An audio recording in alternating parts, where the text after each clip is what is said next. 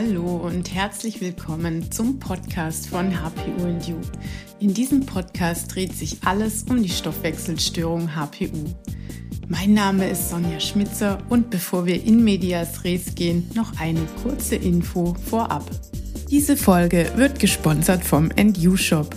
Hier bekommst du hochreine Nahrungsergänzungsmittel für den besonderen Bedarf bei HPU, hergestellt in Deutschland. Hinweis: wir empfehlen vor der Einnahme von Nahrungsergänzungsmitteln deinen persönlichen Bedarf durch geeignete Labortests zu bestimmen. Eine Schritt-für-Schritt-Anleitung dazu bekommst du im HPU-Startprogramm.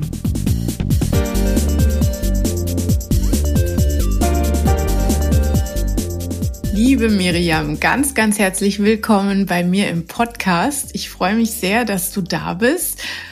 Unser Thema ist heute die SIBO und da bist du ja leider nicht ganz freiwillig eine richtig tolle Expertin drin geworden. Ähm, ja, stell dich doch gerne erstmal kurz vor. Ja, hallo Sonja, vielen Dank, dass ich ähm, bei dir zu Gast sein darf. Genau, äh, mein Name ist Mirjam. Ich bin mittlerweile 35 Jahre alt und beschäftige mich jetzt seit, ja, ich glaube auch so ungefähr fünf Jahre mit dem Thema SIBO. Ähm, schlicht und ergreifend aus dem Grund, dass es mich selbst 2018, 2019 erwischt hat. Und das war eben noch so ein Zeitpunkt, ähm, wo man wirklich wenig dazu gefunden hat, vor allem im deutschsprachigen Raum. Also ähm, aus den USA gab es schon einiges, aber das hat man halt gar nicht so leicht gefunden. Und so bin ich eben dann ja selber so ein bisschen auf die Suche gegangen, habe sehr viel über das Thema gelernt und war dann zum Glück Anfang 2020 tatsächlich mehr oder weniger beschwerdefrei und bin es heute komplett, kann wieder alles essen. Und äh, es geht mir sehr, sehr gut. das hört sich schon mal richtig gut an. Und das ist ja auch äh, die beste Voraussetzung, dass man anderen was beibringen kann. Lass uns noch mal einen kleinen Schritt zurückgehen. Ich glaube, nicht jeder weiß, was mit SIBO eigentlich gemeint ist. Ähm, vielleicht kannst du da erst mal kurz aufklären, worüber wir eigentlich sprechen wollen heute. Sehr gerne, genau. SIBO steht für Small Intestinal Bacterial Overgrowth und ähm, die deutsche Übersetzung ähm, ist letztlich Dünndarmfehlbesiedlung. Besiedlung. Mhm. Und ähm, ja, was da passiert ist, ähm, es sind Bakterien, beziehungsweise nicht nur Bakterien, sondern auch Archäen, das sind so eine Art Urbakterien im Dünndarm und machen da Probleme. Die machen da Probleme, weil unser Dünndarm anders als der Dickdarm ähm, eigentlich nicht wahnsinnig viele Bakterien oder eben auch Archäen normalerweise beheimatet. Und wenn die aber dort sind und sich dort ansiedeln, dann bekommt man tatsächlich Symptome wie, was ganz klassisch ist bei einer Dünndarmfehlbesiedlung, ist so ein ziemlich starker Blähbauch. Ähm, genau. Mittlerweile weiß man aber auch, dass jetzt die eine Form der, der SIBO, der Dünndarmfehlbesiedlung, also es gibt mittlerweile drei, von denen man weiß, ähm, sich auch gar nicht nur im Dünndarm abspielt, beziehungsweise sogar eigentlich zwei der drei Formen. Ähm, da gibt's eben auch tatsächlich Probleme, die im Dickdarm entstehen können. Aber so ist man tatsächlich ursprünglich ähm, davor gegangen oder hat auf dieses Problem geguckt. Da ist was im Dünndarm, was da so nicht hingehört, aus verschiedensten Gründen. Und das macht Symptome wie Blähbauch, aber auch Durchfall, Verstopfung, ähm, je nachdem, was sich da eben aufhält. Und tatsächlich auch schlimme Schmerzen bei ganz vielen ähm, und auch Symptome, die man jetzt gar nicht erst sofort dem Darm zuordnet, wie Brain Fog oder auch Gelenkschmerzen. Das war bei mir zum Beispiel auch ein großes Thema. Mhm. Also ich denke, bei allem, was du jetzt hier aufgezählt hast, erkennen sich ganz viele Menschen mit HPU wieder, weil mhm. das alles auch ins Symptomspektrum der HPU reinpasst. Ähm, bei mir war es zum Beispiel so, ich habe einfach jahrelang die Diagnose Reizdarm mit mir rumgetragen. Ja. Also ich war auch bei ganz vielen Ärzten und ja, man hat es schon irgendwie dann wahrgenommen, dass da was nicht stimmt im Bauch. Ähm, aber man hat halt so nichts gefunden, was groß auffällig war. Ähm, ich habe mal eine Magen- und Darmspiegelung bekommen und dann hieß es, ja, sei doch froh, dass da nichts Schlimmes gefunden wurde und mit dem Rest, da muss man sich halt abfinden. Mhm. Ja, und dann hieß die Diagnose halt Reizdarm ja. und ja, das ist aber schon viele Jahre her und damals gab es einfach auch die Begrifflichkeiten noch gar nicht. Ja.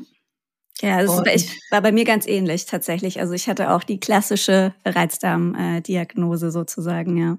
Ja, wobei das ja eigentlich einfach nur ein Wort dafür ist. Ja, wir sehen auch, in deinem Bauch stimmt irgendwas nicht, aber wir finden halt die Ursache nicht. Genau, es ist ja eine Ausschlussdiagnose. Das heißt, eigentlich darf sie erst gestellt werden, wenn diverse andere Dinge ausgeschlossen sind. Deswegen wird ja auch ganz häufig eine Darmspiegelung gemacht, um zu gucken, ist da nicht vielleicht eine chronisch entzündliche Darmerkrankung ähm, oder sind da Polypen oder so im Darm.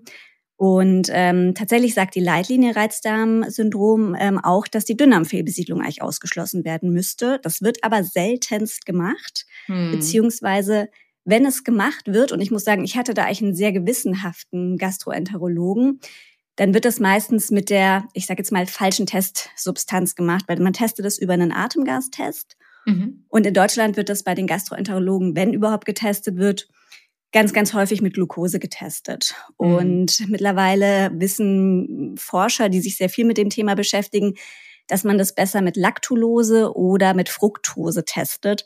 Schlicht und ergreifend, weil die Glucose von unserem Darm sehr, sehr schnell aufgenommen wird. Und dann, wenn die Bakterien weiter hinten im, im Dünndarm sitzen, die kriegen dann schon gar nichts mehr ab. Und dann sieht man quasi im Testergebnis nicht, dass die da sitzen. Mhm. Und das war tatsächlich bei mir der Fall. Und ich habe zum Glück hat mein Gastroenterologe auch noch in einem Nebensatz gesagt, es kann aber sein, dass sie eine Dünndarmfehlbesiedlung haben, obwohl wir es im Test nicht sehen. Mm. Und da habe ich mich dran erinnert und dann viel zu dem Thema gelesen und dann eben auf eigene Faust diesen Laktulose-Test noch gemacht. Und so kam das bei mir dann tatsächlich raus. Mhm. Spannend, ja. Mhm. Ähm, immer wieder spannend und für mich gleichermaßen erschütternd, dass man so sehr viel in Eigeninitiative immer tun muss, um hinter die ganzen äh, quälenden Symptome dann zu kommen. Ja, das ist ja, ja oft sehr unschön. Ähm, la, lass uns mal ein bisschen tiefer gerne in deine Geschichte reingehen. Wie fing es bei dir an, dass du da Beschwerden bekommen hast? Ja, also ich muss sagen, ich glaube, rückblickend ging das alles schon sehr viel früher los, als ich mir damals eingestehen wollte. Also ich muss sagen, ähm, ich hatte die Jahre zuvor unter ja eigentlich wirklich so extrem stressigen Bedingungen gelebt, äh, einen sehr anstrengenden Job angefangen.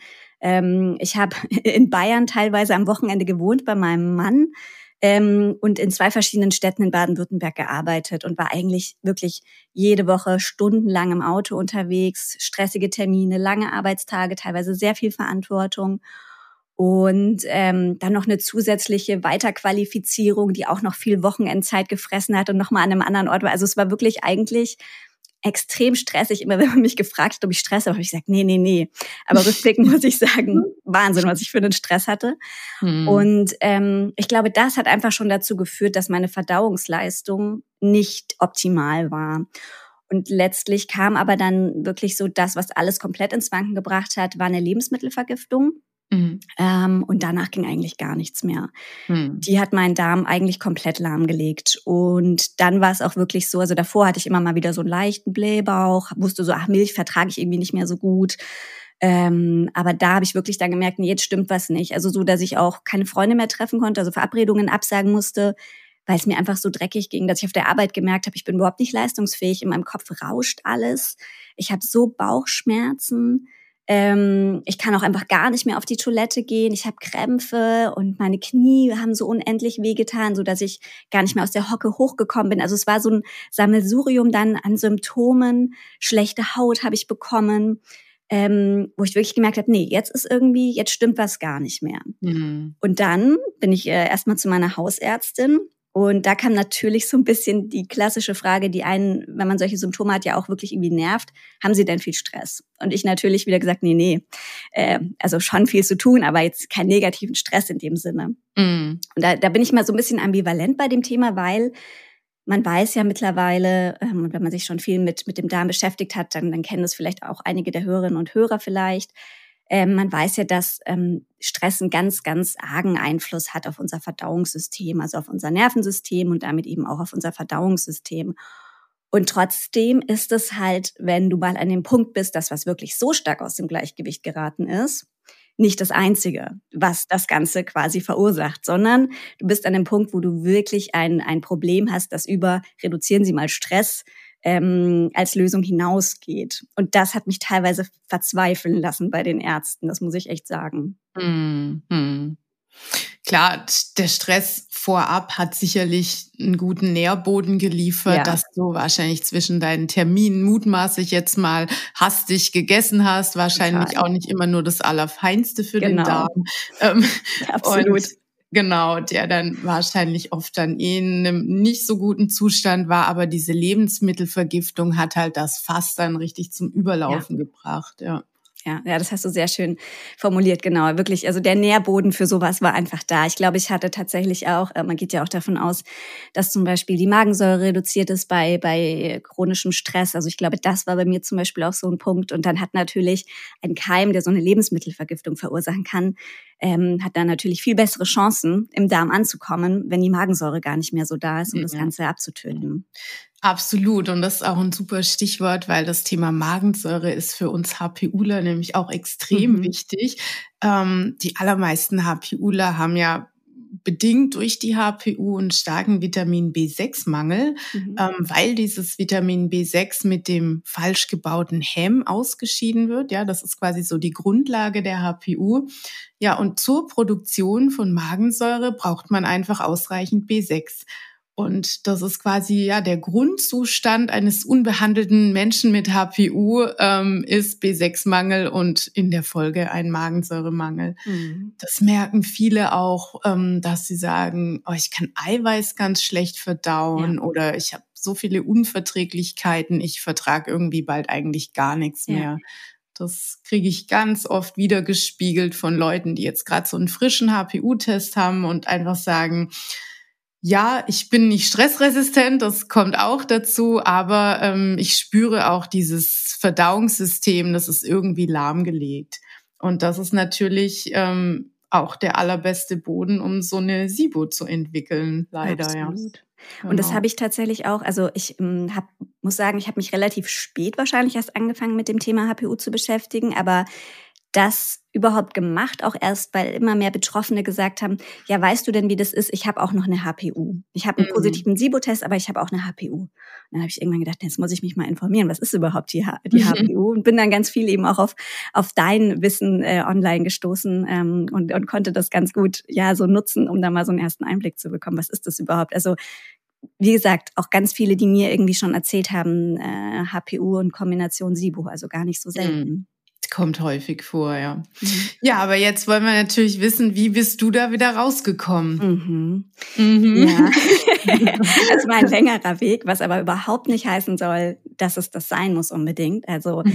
ich glaube, mit dem Wissen von heute wäre das schneller gegangen, aber damals wusste ich wahrscheinlich, also wusste ich einfach noch nicht so viel. Ähm, es war dann so, dass dieser Gastroenterologe, bei dem ich war, der mir ja schon gesagt hat, also dieser Test ähm, kann sein, dass der negativ ist und sie das trotzdem haben ähm, den habe ich dann bekniet, als ich diesen positiven Laktulose-Test hatte auf ähm, Wasserstoff und Methan. Ich war also quasi auf zwei äh, SIBO-Arten positiv dann getestet. Und ich habe das dem erzählt und der war da tatsächlich recht offen und hat dann gesagt, ja gut, hm, dann verschreibe ich ähm, Ihnen jetzt mal ähm, Antibiotikum.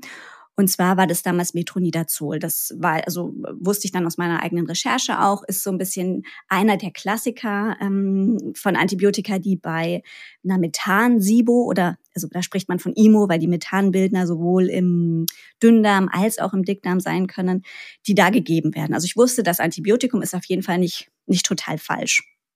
Aber ich wusste auch, den Zeitraum, für den er mir das verschrieben hat, der ist eigentlich zu kurz. Und habe dann schon zu ihm gesagt, ah, können Sie mir das nicht ein bisschen für länger äh, verschreiben? Meinte so, nee, nee, wir machen das jetzt mal so. Und mhm. dann habe ich das ähm, genommen und mir ging es mehr oder weniger schlagartig besser. Mhm. Und ähm, kaum hatte ich es abgesetzt, kamen die Symptome wieder. Dann bin ich wieder zu ihm und habe gesagt, es hat gewirkt. Ähm, und das, das ist ja jetzt ein Zeichen dafür, dass wir dem Richtigen auf der Spur sind und ich muss es nur länger nehmen. Und vielleicht noch dieses andere Antibiotikum, das man da zusätzlich eigentlich noch nimmt, weil man eben auch noch diese Wasserstoffbildner bekämpfen möchte.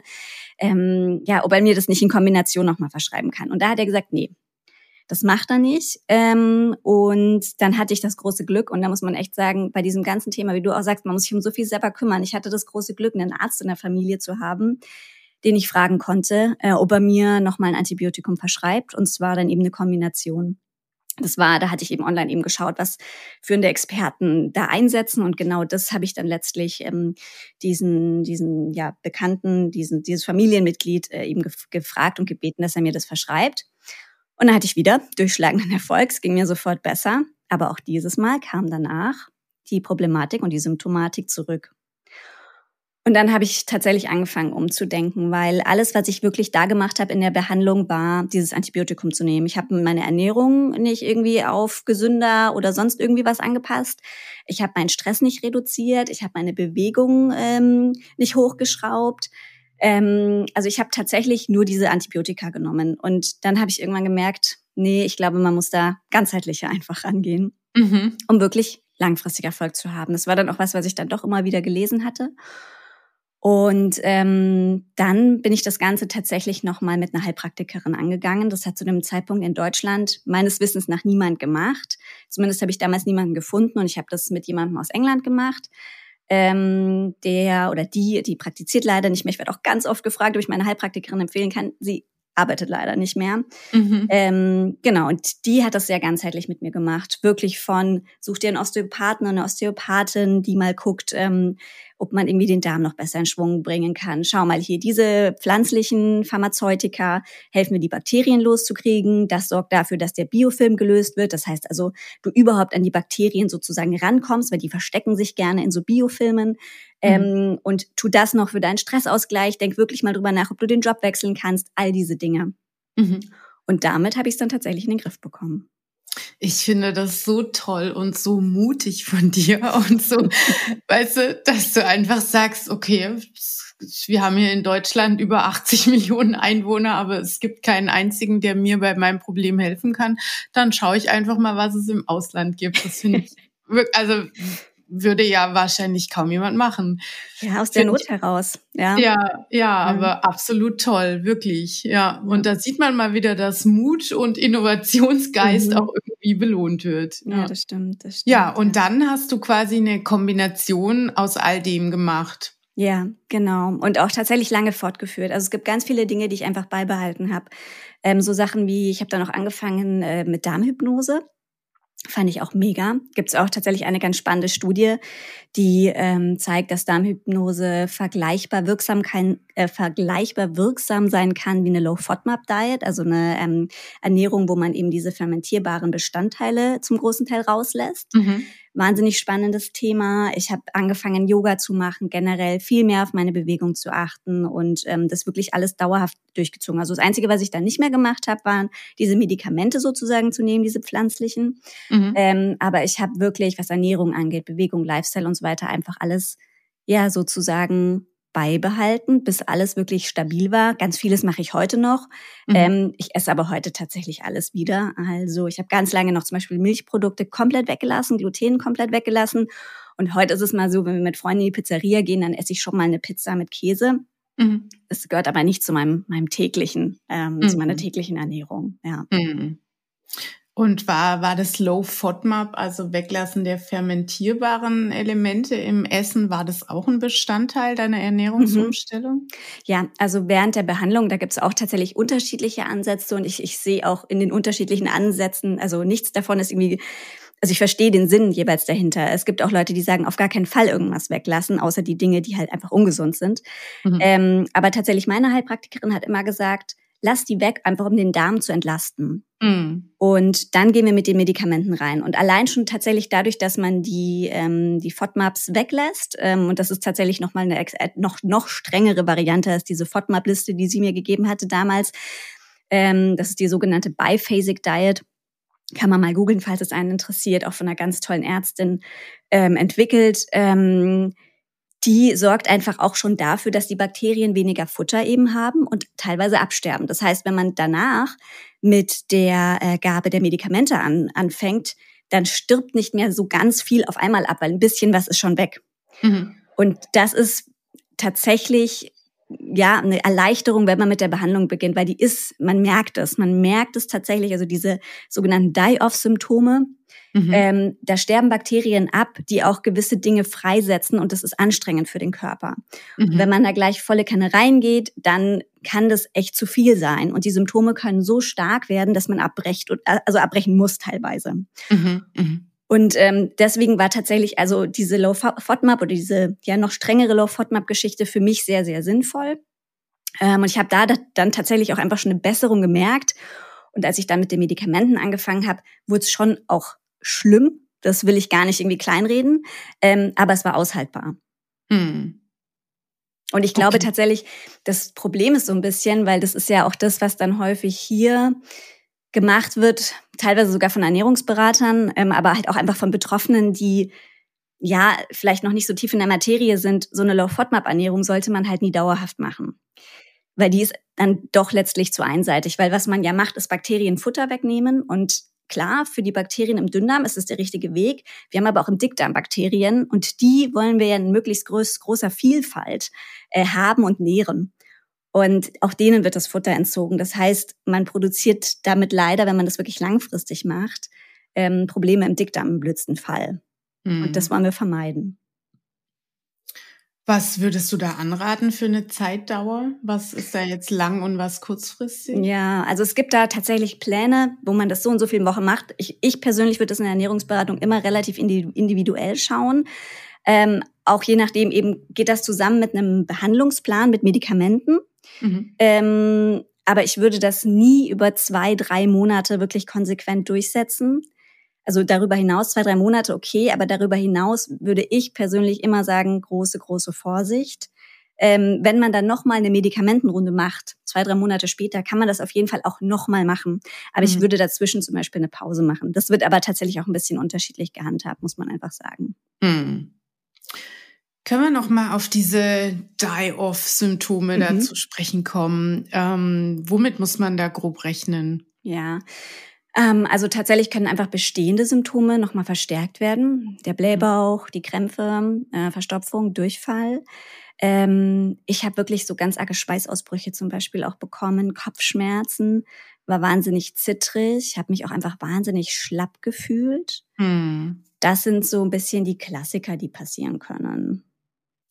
Und wie lange muss man dann da durch?